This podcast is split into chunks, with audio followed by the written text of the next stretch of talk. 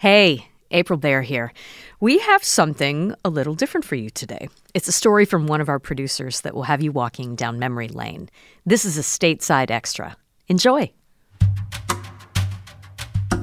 Imagine the perfect video store. It would have a great selection? Do you remember Friday nights at the video store? Trying to get everyone on board with one movie to pick? Or maybe relishing your very own pick and a snack for the night, all to yourself. All those rows and rows of viewing possibilities. It was awesome. There's one near you. Blockbuster Video. Wow, what a difference. And then, poof, they were all gone. Blockbuster Video, once the nation's leading video rental chain, closed all of its corporately owned stores in 2014. Family Video then became the last major chain standing. And in 2021, it too shuttered all 250 or so stores remaining. Over 50 of them were in Michigan. It's not hard to see why the video rental store industry collapsed. Streaming services are what people use now. But even so, you can still check out DVDs from libraries, and there are a few mom and pop rental stores that have survived over the years. Producer Rachel Ishikawa was feeling nostalgic for the days of going for video rentals and found one of the last remaining stores in Michigan. Today, she takes us to Video Exclusive in Dearborn Heights, a store open for 30 years that has found ways to evolve and survive. Just a note there is a bit of salty language coming up. It is an entertainment shop, after all. Here's Rachel. Tell me if this sounds familiar in your home. You turn on Netflix or Hulu or some other streaming service and you just start scrolling through title after title, and maybe you find that you're searching for something to watch more than you're actually watching the thing. I click through for maybe three hours. I'm scrolling trying to find anything to watch. And that's the problem. That's Tina Galindo. She's the manager of Video Exclusive. And this problem that she's talking about, the paradox of choice, is something that Tina sees resolved at her store. You just want to come in and just look through, you know, you see that cover and you're like, I need to see this movie, just like when you were younger, you know, and I don't know, to me it's it's fun. Video exclusive feels nostalgic and familiar. The sign on the outside of the building has big yellow and blue block lettering. There's a mailbox slot on the face of the building for you to return your movies. And inside, there's blue low pile carpet paneled ceilings, fluorescent lights. It all feels transporting. Tina hears the same thing a lot when people come into the store. Oh my god, you guys are still open. Yes, we're still around, you know. And to be honest, it is kind of surprising. Video Exclusive is now one of the few stores left in the state. Tina says they get people coming in from all around Michigan, even from Ohio and Canada. And you can get a sense of why people make that trek by just going there yourself. A U shaped counter wraps around the front of the store. It's lined with candies, the kind that are in boxes, you know, goobers, Sno-Caps, junior mints. And there's, of course, movies. Rows and rows of them arranged neatly on white shelves. Uh, this is the main floor. Everything's separated by category. So we've got old Blu rays here. This is our mystery suspense. That's CJ Patterson. He's worked at Video Exclusive for 10 years, so he's seen many titles come through the door cinematic must sees, the blockbusters, cult classics, and some lesser known oddball stuff. You get some goofy, fun stuff like Butt Boy. this movie is insane. It's also a ton of fun. What could that possibly be about? So it's about a detective who's investigating these missing children and about the man who's shoving them up his butt. yup. It's insane. And it plays it totally straight. It works really well. We need to take a break. Back in just a minute. Support for Michigan Public's Stateside podcast comes from Lake Trust Credit Union, working to empower financial well being for Michigan consumers, businesses, and communities. Committed to financial solutions and advice to support people and families. More information at laketrust.org. Support for the Stateside podcast comes from Kalamazoo College, offering a personalized education that combines critical thinking, curiosity, and creativity committed to preparing students for meaningful careers that make a positive impact on the world. More at kzoo.edu.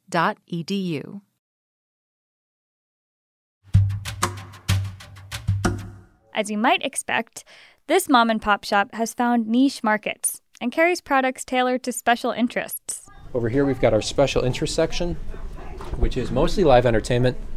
Got concerts, uh, stand up comedy. We have a whole lot of wrestling. Wow. This is a popular one. A lot of people are drawn to it. I think it reminds them of video stores when they were kids because you'd have the wrestling tapes. Yeah. A lot of people watched it growing up. So there's anime, TV shows, family movies, new releases, new movies to the store, and of course, horror. This movie right here, Mr. Jingles, was shot in Michigan. It actually rents fairly often. Because it's Michigan? I think because it's got a clown on it. Honestly, scary clowns rent, man. The movies on shelves closest to the windows are sun bleached. The covers are now all wispy and light. We walk around the whole store until we get to the back wall. Did you want to see the back?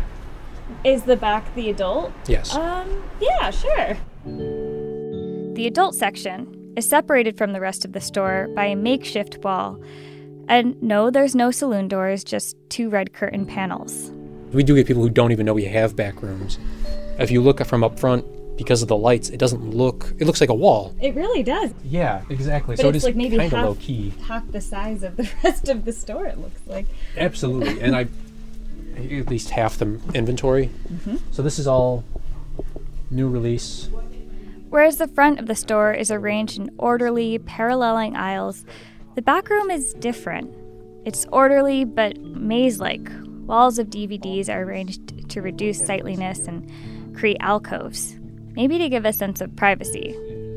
Tina, the manager, told me that the adult section has always been an important part of Video Exclusives revenue. But now, it is the moneymaker. They started selling sex toys.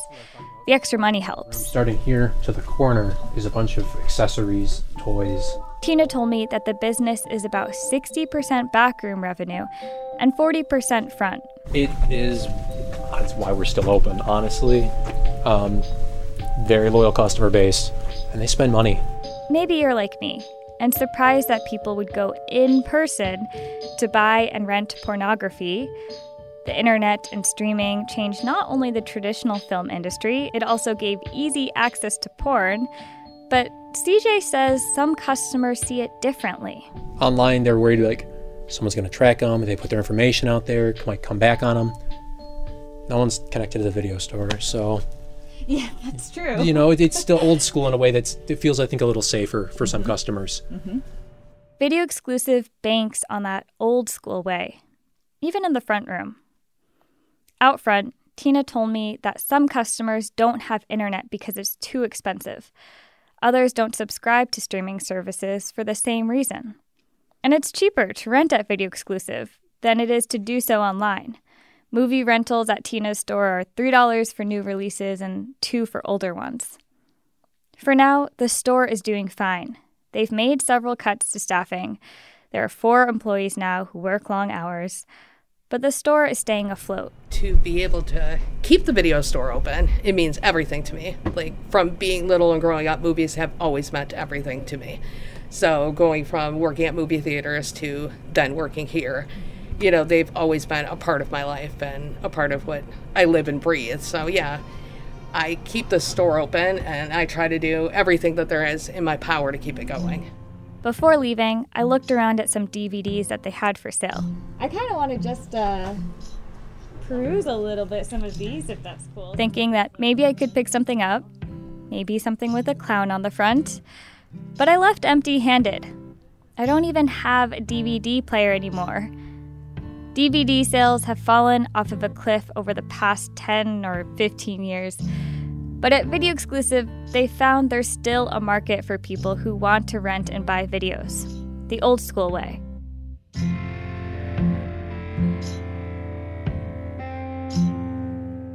For Stateside, I'm Rachel Ishikawa.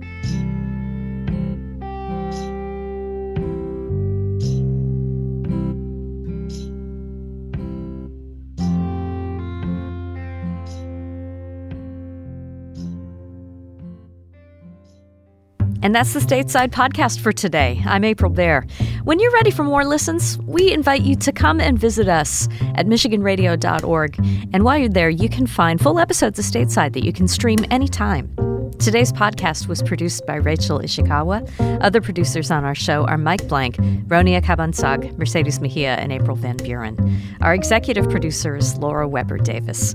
Music for the pod comes from Blue Dot Sessions. Thank you for listening, and we hope you're having a good day today. See you later.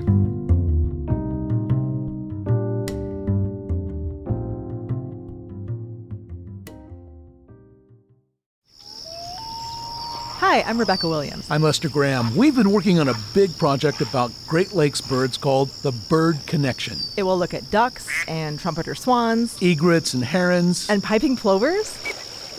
Yes! We'll discuss what we've discovered at a Michigan Public Issues and Ale event, including how some problems for birds are problems for people. It's at Arbor Brewing Company in Ypsilanti the evening of May 21st at 7. You can register at michiganpublic.org.